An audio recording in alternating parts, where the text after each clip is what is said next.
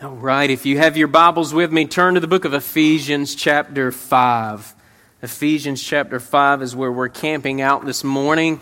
And uh, if you have been journeying with us over the course of this summer, we have been going through our statement of faith and uh, looking at how the statement of faith uh, summarizes uh, key doctrines, various doctrines in the Scripture, uh, as we seek to be a people who confess and believe uh, the whole counsel of God's Word. And this morning, um, again, if you've been following with us, uh, we're looking at uh, chapter 25 of the confession, um, but more importantly than that, we are looking at Ephesians chapter 5, and we're going to specifically look at verses 22 to 23. And so this morning we are discussing marriage, marriage as uh, the Bible presents it uh, to us. And, um, and so, uh, again, if you've been following in the confession, the, the, the, the part of our confession I kind of want to hone in on that I think um, Ephesians 5 captures well is just a section out of paragraph 3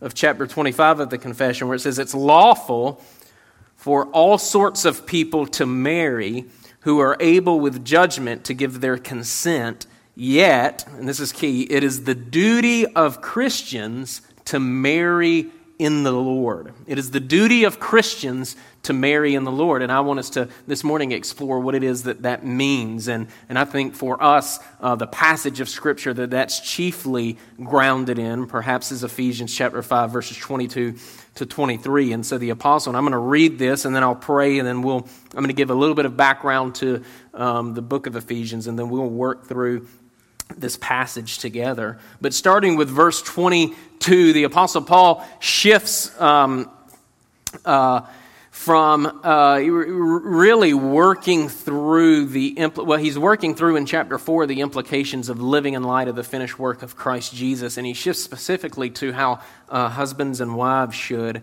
live in light of the finished work of Christ. And so, starting with verse 22, Paul under the inspiration of the Spirit, he says, Wives, submit to your own husbands as to the Lord. For the husband is the head of the wife, even as Christ is the head of the church, his body, and is himself its Savior. Now, as the church submits to Christ, so also wives should submit in everything to their husbands. Verse 25 Husbands, Love your wives as Christ loved the church and he gave himself up for her that he might sanctify her, having cleansed her by the washing of the water with the word, so that he might present the church to himself in splendor, without spot or wrinkle or any such thing, that she might be holy and without blemish. In the same way, husbands should love their wives as their own bodies. He who loves his wife loves himself. For no one ever hated his own flesh, but nourishes and cherishes it, just as Christ does the church, because we're members of his body. Verse 31. Therefore, right, in light of all that, a man shall leave his father and mother and hold fast to his wife, and the two shall become one flesh. This mystery is profound, and I'm saying that it refers to Christ and the church. However, let each one of you love his wife as himself, and let the wife see that she respects her husband. Let's go to the Lord in prayer.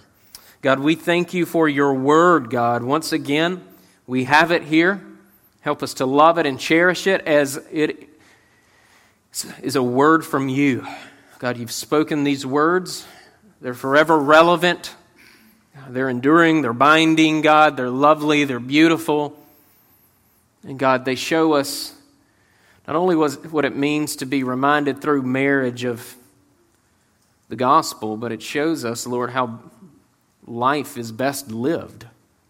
And so help us to see that this morning. And we give you all the praise and all the honor and all the glory in Jesus' name.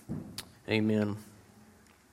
Uh, well, Clark sent me this quote uh, that I thought I'd read it to you guys. Just it's Charles Spurgeon on this passage of Scripture. I thought it would be a good way to frame our sermon this morning. And Spurgeon says this: says, according to the teaching of the apostle, the husband is the head of the wife. Women, don't you try to be the head, but you be the neck. Then you can turn the head whichever way you like. Oh, that's Charles Spurgeon for you. Um, And, uh, and, and, and much of what we're going to talk about this morning really is this idea of headship uh, and submission, or headship and helper. And I'm going to use helper and, and, and submission kind of interchangeably this morning. But if you're familiar with the book of Ephesians at all, uh, you know that the Apostle Paul, really in chapters 1 to 3, he's remind, reminding this church, uh, the church of Ephesus here, where he commissioned uh, young Timothy to pastor, young Timothy being his protege, he really, in chapters 1 to 3, he just revels in the glories of the gospel. He's, he's reminding the Ephesian church why it is that they are, in fact, a church. And he reminds them that it's, it's through the spilled blood of Christ Jesus that makes the bride, his church, clean. And so, uh, so just uh, beautiful, glorious reminders uh, in chapters 1 to 3. And then the Apostle Paul, and this is exactly like the Apostle Paul, if you're familiar with his letters, uh, from chapters 4 to the end of the book, which is six chapters long, he, he puts forward a vision, if you will, of how people live in light of this glorious gospel. Uh, and in, it's a very earthy book.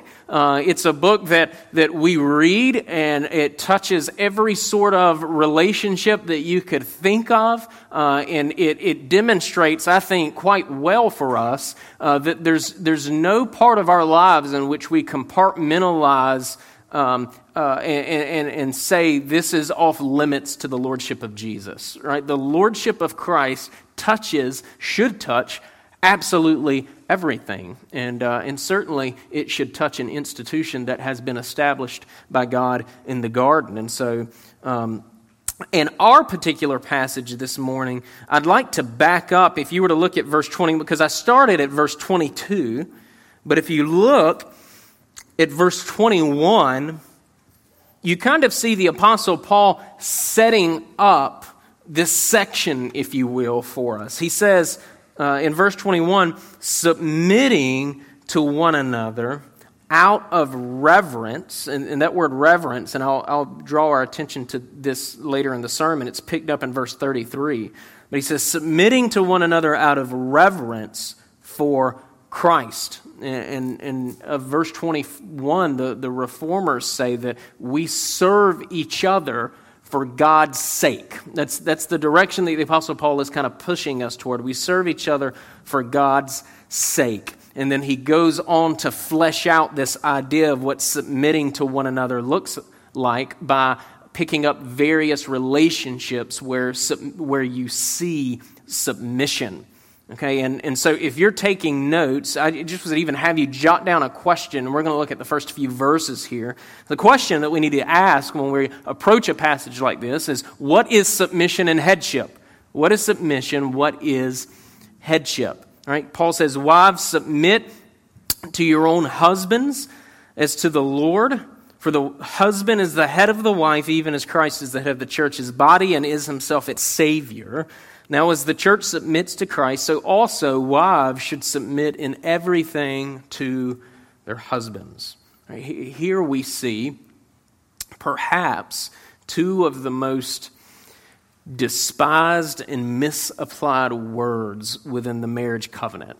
We see the word submission and we see the word headship here. And both words have become ugly in our society because of the abuses of those words within uh, the church and because of the um, unbelieving culture's failure to see the, the, the beauty of them and what they represent, which is namely, they represent, again, as we'll see as we go on this morning, Christ's relationship with his church. Right? So, so instead of beauty, when we see a passage like this, we can end up seeing just tyrannical and, and spiritually manipulative men.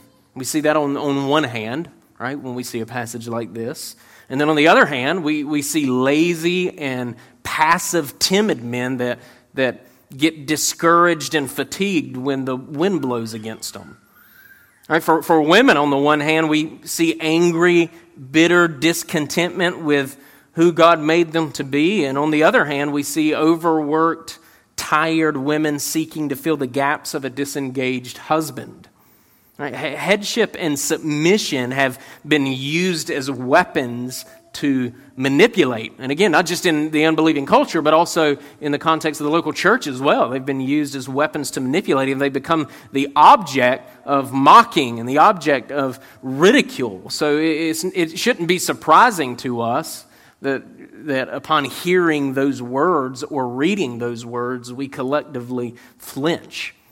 But, but as Christians, we, we should want to, and I, have mentioned this before, we should want to call what's righteous absolutely righteous, right? We, we should want to unashamedly and without qualification affirm the beauty of headship and the beauty of submission as the scriptures speak to them because when they are properly uh, manifested in marriage, they, they speak to the glories of the gospel.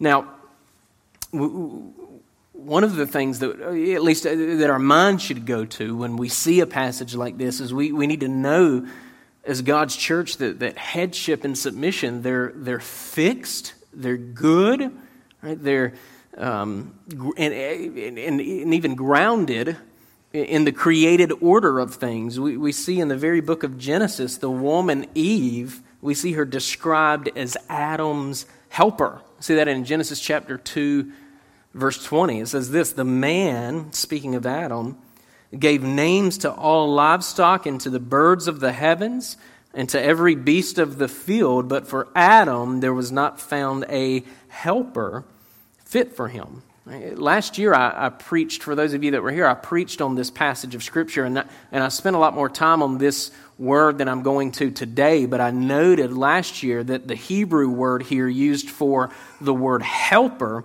as it relates to Eve is the, the same Hebrew word used to describe God as the helper of his people. Right? For, for the woman to be uh, a helper is to image God. It is to image an attribute uh, of our Lord.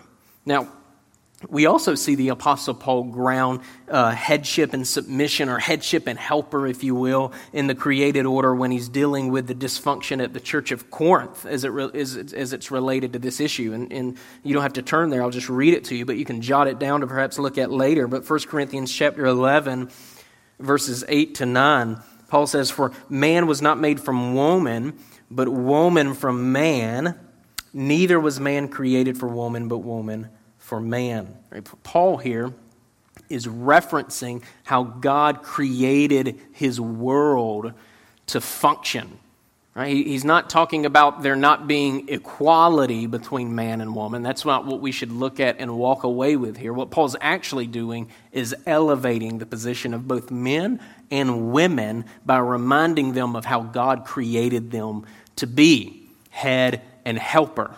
Right? Yet, what we see and what we feel is a tension. What we see and what we feel is, is a conflict surrounding this aspect of marriage, and, and, and that's nothing new. We, again, we shouldn't be surprised by something like that. We see God say this in Genesis chapter 3, verse 16.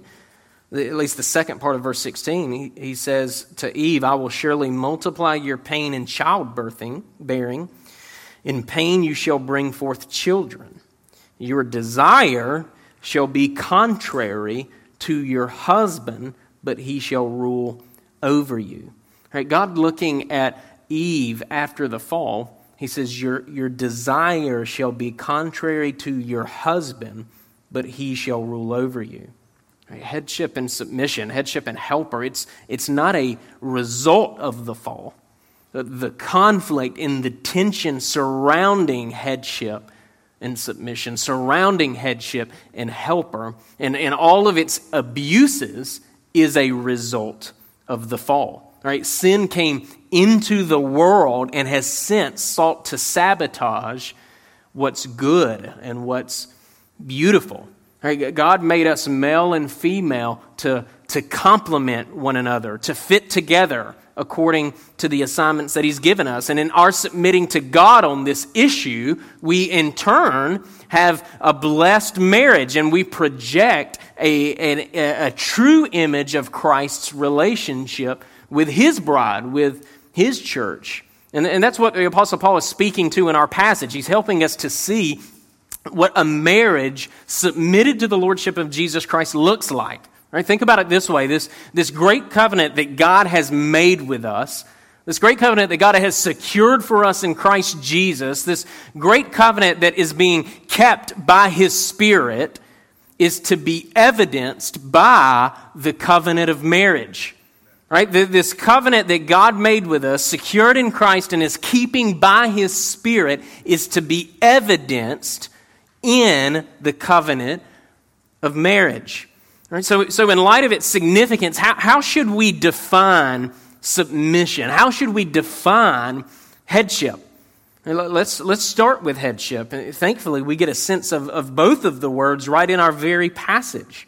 Look with me at verses 25, it drop down onto verse 30 here. Paul's speaking to the husbands. He says, Husbands, Love your wives as Christ loved the church and gave himself up for her that he might sanctify her, having cleansed her by the washing of water with the word, so that he might present the church to himself in splendor, without spot or wrinkle or any such thing, that she might be holy and without blemish. Verse 28 In the same way, husbands should love their wives as their own bodies. He who loves his wife loves himself, for no one ever hated his own flesh, but nourishes and cherishes it just as Christ does the church, because we're members of his body. Now, notice the phrase gave himself up for her as it relates to Jesus here. Gave himself up for her. I don't want to rush past the, and we could spend an entire sermon just going word by word in this passage, but I don't want us to rush past the significance of that phrase, gave himself up for her. Right? Christ Jesus gave himself up for his bride. He gave himself up for the church. Uh, and we've, we've looked at this passage here that I want to read you here in just a second for the last couple of weeks. But Jesus, in his humanity, and the reason why I want to read it again, even though we've read it again the last three weeks, the reason why I want us to read it again is because we see Jesus, in his humanity, redemptively give himself up for his bride, for his church. Right? Philippians chapter 2. You guys know this passage, verses 5 to 8. We see the Apostle Paul commend to the Philippian church. He says, Have this mind among yourselves, right? Adopt the mindset of Christ Jesus. And he says that we're in possession of it. He says, Which is yours? We're not trying to get possession of it. Because of the glorious gospel and all that Christ Jesus has accomplished for us, we are in possession of this mindset, just often in rebellion of this mindset. Now, have this mind among yourselves, which is yours in Christ Jesus who, though he was in the form of God, did not count equality with God a thing to be grasped, but emptied himself by, by taking the form of a servant, being born in the likeness of man, and being found in human form, he humbled himself by becoming obedient to the point of death, even death on a cross, right? He's propping up Christ not just as our Savior, he's propping up Christ as the example in which we should emulate, right? Christ Jesus subjected himself, which by the way, is submission, and, and we'll see that more in just a minute. But Christ subjected himself to humiliation through him truly becoming a man, right? Not, not clinging to his rights. Right? He was born of lowly estate. He became obedient in his humanity. He died like a criminal in his humanity. And he did this because he is the head of his wife. He is the head of his bride, which is the church. Right? And, and he's now and is forever standing, thank God he is, as the representative of the family. Right? The reason why we can come each Lord's Day and we can have a, a time in our service where we confess our sins and not despair and see the depths of hell looming below us is because Jesus is the representative of our family. That's how we do something like that and not fall into despair. We can confess sin knowing that there's safety and security, not in, in, in, in, in embracing our sin, right? We don't sin so that grace may abound, but we confess our sin and we repent of our sin in security, knowing that we're not standing on our own two feet in our own righteousness. We're standing represented by the head of the family who is Christ Jesus. Right, this is what headship is. Right? Christ took responsibility even for that which he didn't have to. And he paid the debt for our lies. He paid the debt for our slothfulness, our adulteries, our sinful anger, our failure to keep our word, our endless pursuit of fleeting pleasure. Christ took responsibility for that as if he himself had engaged with it. 2 Corinthians 5:21 he became sin who knew no sin so that we might become the righteousness of God. And he in exchange washed us. Right? He washed his bride pure. Right? And we're accepted based on the person and the merits of our husband. This, this is what headship is. Right? Christ wed himself to us though we rejected him. Right? He wed himself to us and is committed to us despite our unfaithfulness, and he doesn't complain about it. Moses, who was, according to the scripture, the most humble man, complained to God about the Israelites that he represented. Did I give birth to these people? But Christ representing us doesn't complain about it. And he certainly doesn't divorce us. Right? We're, we're secured in our husband, we're secure in Christ. So, what of, of course, what, what of course do we see here? We see that headship is sacrificial. We, we see that headship is concerned about the welfare of others, even at great cost. Right? We see that headship isn't focused on selfish gain. We see that headship doesn't come home after a long day's work and expect not to be bothered by the family. Right? Headship is this moment by moment giving up yourself. Right? Christ gave himself up for his bride. So, men, we're to give ourselves up for our wives, for our children. And, and you've heard me say this before, but headship it isn't something that you can choose to be or not to be. Right? Men, you don't have that authority. God has not granted you the authority to pick. Right? Just as we saw last week that govern, governing authorities are accountable to God, so are we as husbands accountable to God. Right? Our headship is vested authority. We're stewards of the authority that God has granted to us. We don't have absolute authority. God has entrusted every husband with authority and will give an account for the quality of our headship. Right, we, we are the representatives of our home for better or for worse. Right, we set the spiritual temperature of our homes for better or for worse. And women, if your husband is not doing this, it is not your job to compensate, it's his job to repent and get to work. That, that's why I found, even in my own counseling, truly, nine out of ten times, it's the husband that needs to be blamed for the degradation of the home. Nine times out of ten. This isn't to excuse sinful behaviors on part of the wife, but it seems that homes are plagued chiefly by lazy, apathetic men who refuse to stand in the gap for their families. So, men, a few questions here for us to collectively evaluate the quality of our headship. I'll give some questions to the wives in a moment. But are you actively repenting of sin and resting in Christ? Is that you? Is that a habit in your life? Do you regularly bring your family before the Lord? Is Sunday public worship a priority in your house, or do other things take priority? Are you easily discouraged? It's a big one. So I know a lot of discouraged men.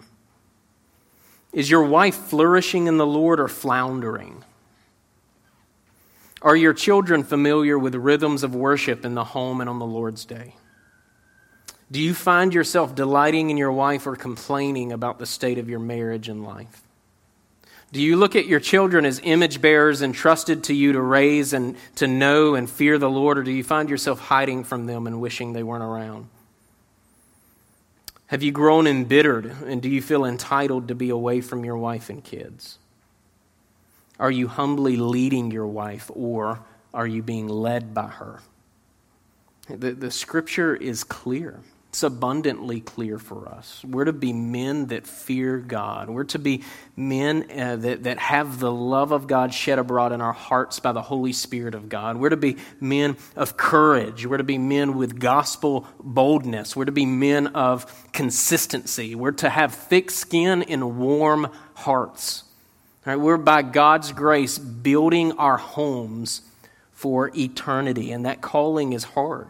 Right? It's the hardest thing that we'll ever do, but by God's grace and strength, we can do it. Right? The scriptures say that we can do it. Headship is an outworking of love. Right? We see that word love right in our Ephesians 5 passage love of God, and then love for our bride. Right? And it's a redemptive love. It's a, a, a, a, sacrificial love. It's the type of love that Paul uh, that, as Paul says in verses 26 and 27, is sanctifying. It's a sanctifying love, it's a purifying love. It's one that makes one holy, makes one spotless. Now, some of you men may be sitting here, and quite frankly and bluntly, you've married poorly, and, and life for you has been hard. There's encouragement for you here as well. Right? Think of, of Hosea and Gomer. Right? Read the book of Hosea.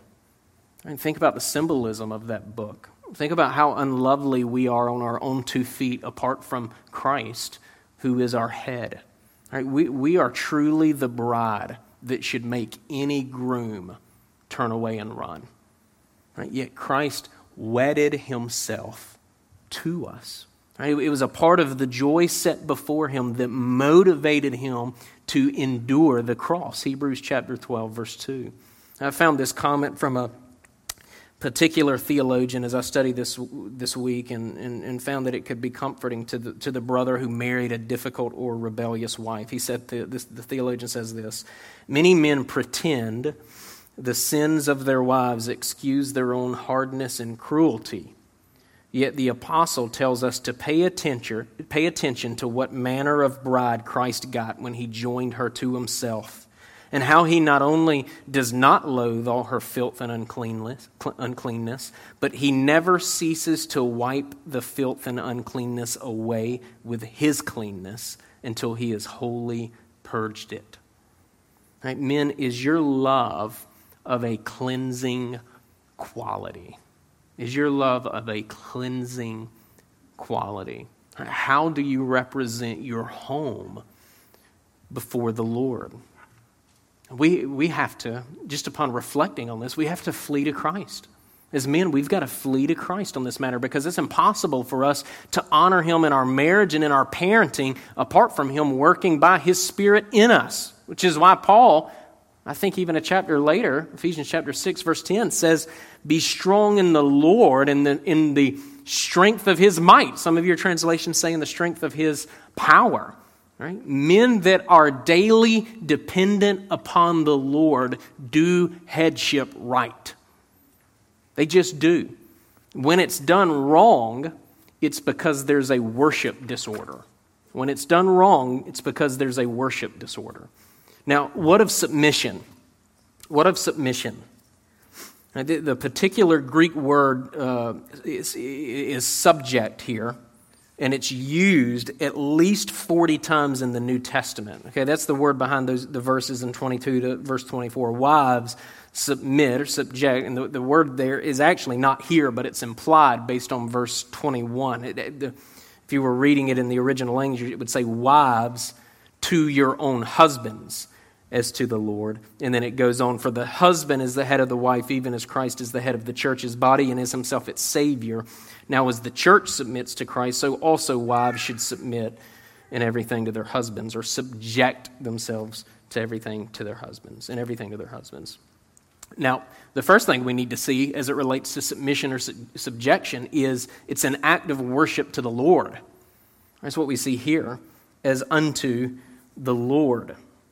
Right? The, the focal point of submission is not actually the husband. It's not actually the husband. That would be idolatry. Right? That, that's behind all sorts of unhealthy codependent relationships. It makes the husband the Savior instead of Christ. Right? The focal point of submission is the Lord. That should be the concern of the wife. That should be the, the, main, uh, the main thing the wife sees as it relates to subjection, as it relates to submission, as is worship as unto the Lord. Right? And the Lord, and the beauty of that is that the Lord is a good head despite the, the type of head your husband is. All right, and I mentioned this a moment ago, but we see Christ, and I'm going to go back here. We see Christ in his humanity subject himself, or rather submit himself to the will of the Father. We see that certainly in Philippians chapter 2 in his humiliation, but we get glimpses of this elsewhere. For instance, the Garden of Gethsemane. I encourage you to jot this down, look at it later. But in the Garden of Gethsemane, prior to his crucifixion, in Matthew chapter 26, verses 38 and 39, we see Jesus praying the, the infamous prayer here. It says, Then he, speaking of Jesus, said to them, My soul is very sorrowful, even to death. Remain here and watch with me. And going a little farther, he fell on his face and prayed, saying, My Father, if it be possible, let this cup pass from me, nevertheless, not as I will, but as you will. Certainly, there's some wives that pray this as it relates to their husband. Let this cup pass from me, Lord. But it's important here to, to know that, one, we, we see Christ here subjecting himself to the will of the Father. We see, as a side note, we see him doing this in his humanity. We don't, this isn't happening in his deity. There's not two wills of, of God uh, eternally, but Christ, who's truly man, subjected, submitted himself to the will of God. Right? So he here he, uh, he speaks first to some of his disciples. In this passage, we see him express anguish for what's to come, which is the, the cup of God's fierce wrath towards sin. And then he says, My soul is very sorrowful, even to death.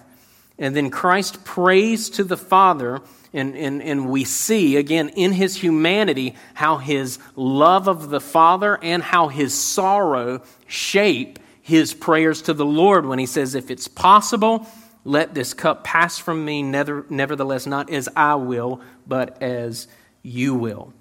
Right? Christ, in his humanity, subjected himself, submitted himself to the will of the Father. And his submission here played a key role in him redeeming a people to himself, just as him being the head played a key role in him redeeming people to himself. And in our Ephesians passage, we see Paul speaks to wives and instructs them by using this very word to model this form of submission.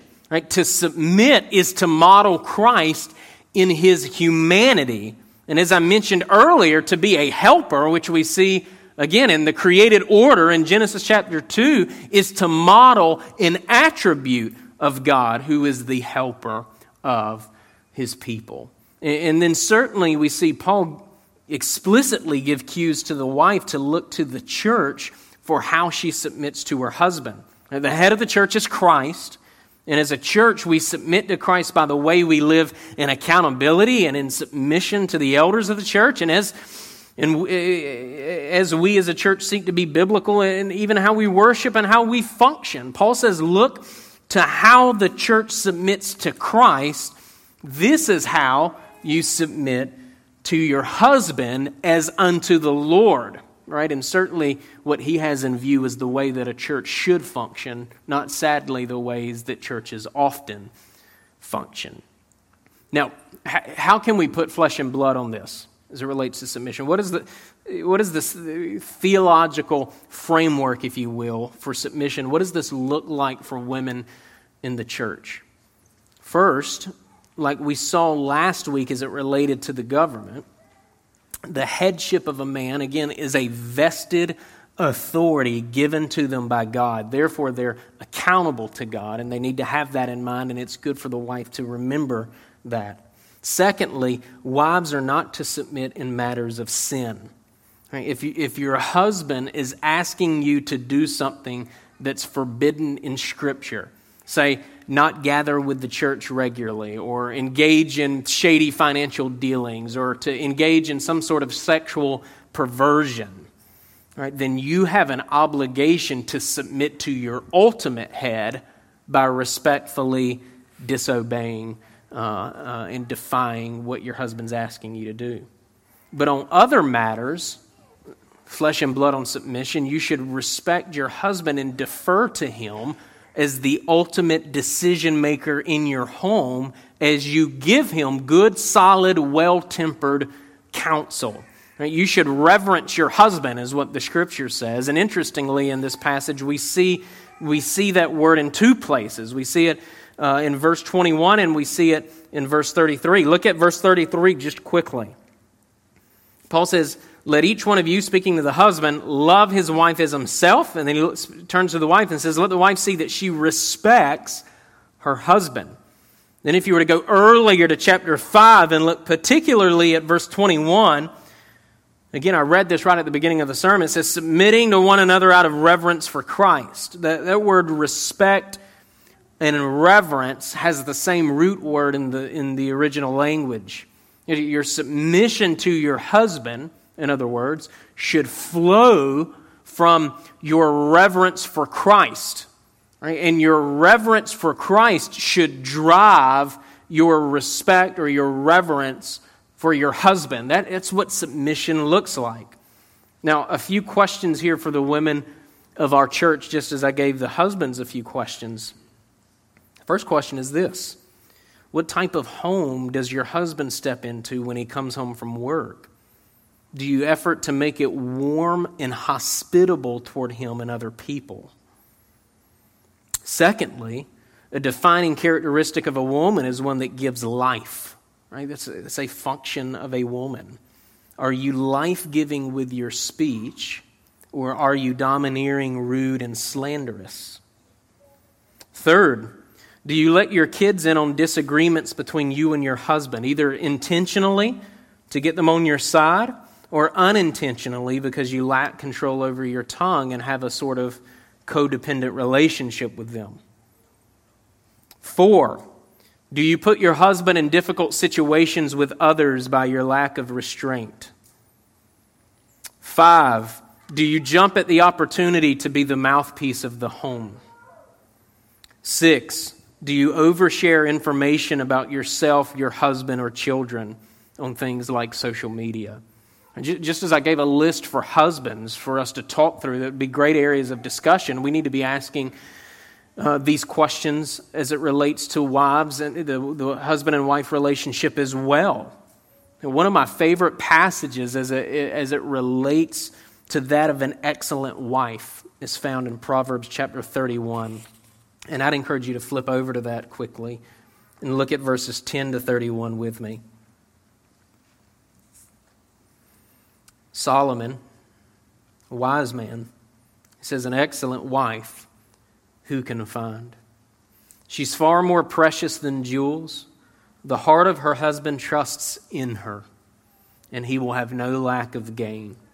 She does him good and not harm all the days of her life. She seeks wool and flax and works with willing hands. She's like the ships of the merchant, and she brings her food from afar. She rises while it's yet night and provides food for her household and portions for her maidens. She considers a field and buys it. With the fruit of her hands, she plants a vineyard. She dresses herself with strength and makes her arms strong. She perceives that her merchandise is profitable. Her lamp does not go out at night. She puts her hands to the uh, staff, and her hands hold the spindle. She opens her hand to the poor and reaches out her hands to the needy. She's not afraid of snow for her household, for all her household are clothed in scarlet. She makes bed coverings for herself. Her clothing is fine linen and purple. Her husband is known in the gates, where he sits among the elders of the land. She makes linen garments and sells them. She delivers sashes to the merchant. Strength and dignity are her clothing, and she laughs at the time to come. What resilience! She opens her mouth with wisdom, and the teaching of kindness is on her tongue. She looks well to the ways of her household. and does not eat the bread of idleness. Her children rise up and call her blessed. Her husband also, and he praises her. Many women have done excellently, but you surpass them all. All right, that's what the husband says. Charm is deceitful and beauty is vain, but a woman who fears the Lord is to be praised. Give her of the fruit of her hands, and let her works praise her in the gates. That is what being a helper looks like. that's what submission looks like. It, it, it's God's focus. It's God focused. It's industrious. There's strength here. There's beauty here. There's productivity here. There's praise here. There's joy here. There's resilience here. There's not uh, a temperament that's easily discouraged here. A woman who fears the Lord is to be praised. That's not cheap. That's not cheap. That's not meaningless work. Right? This is eternally significant work, and it's God's standard for womanhood. And then lastly, verses 31 to 33, we see or should see that marriage preaches the gospel. Right? And so when men have a proper perspective and live in light of, the, the, the of what it means to be a head, head of the home, representative of the home, and when women with a, with a heart full of love for God understand what submission does and doesn't look like, we see marriage preached the gospel.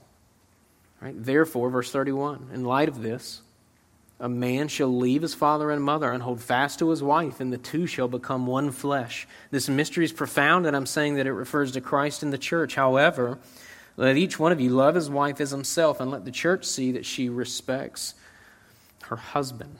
Right? Paul here he grounds marriage just as he does the roles. He grounds it in created order by quoting Genesis 2:24. Right, so we have this covenant between a man and a woman, one in which the man is to leave his father and mother and hold fast, is what it says in the ESV, to his wife. Right? That, that phrase, hold fast, I think, is, is another function, if you will, of, of headship, it seems. And, and, for some of you, your translations may say, instead of the, word, the phrase hold fast, you may see to be joined. Right? Some of you know it as the word cleave right? Leave and cleave, which is how it's translated in the Hebrew in Genesis. That phrase, though, hold fast, it, it reminds me of our John 10 passage that we went through a few weeks ago when we talked about how, uh, well, we saw that, that uh, Christ say that he and the Father hold us in their hand. Right? If you remember, right, Christ is saying in that John 10 passage, if you're wed to him, you are secured to Him. If you're wed to Him, you are secured to Him, right? It's an unbreakable bond that nobody can sabotage. And in this passage, Paul evokes, I think, that sort of imagery as it relates to our marriage. Right? Our marriage should have that hold fast sort of permanence. Right? That's leaving and cleaving. Our marriage should be tamper proof.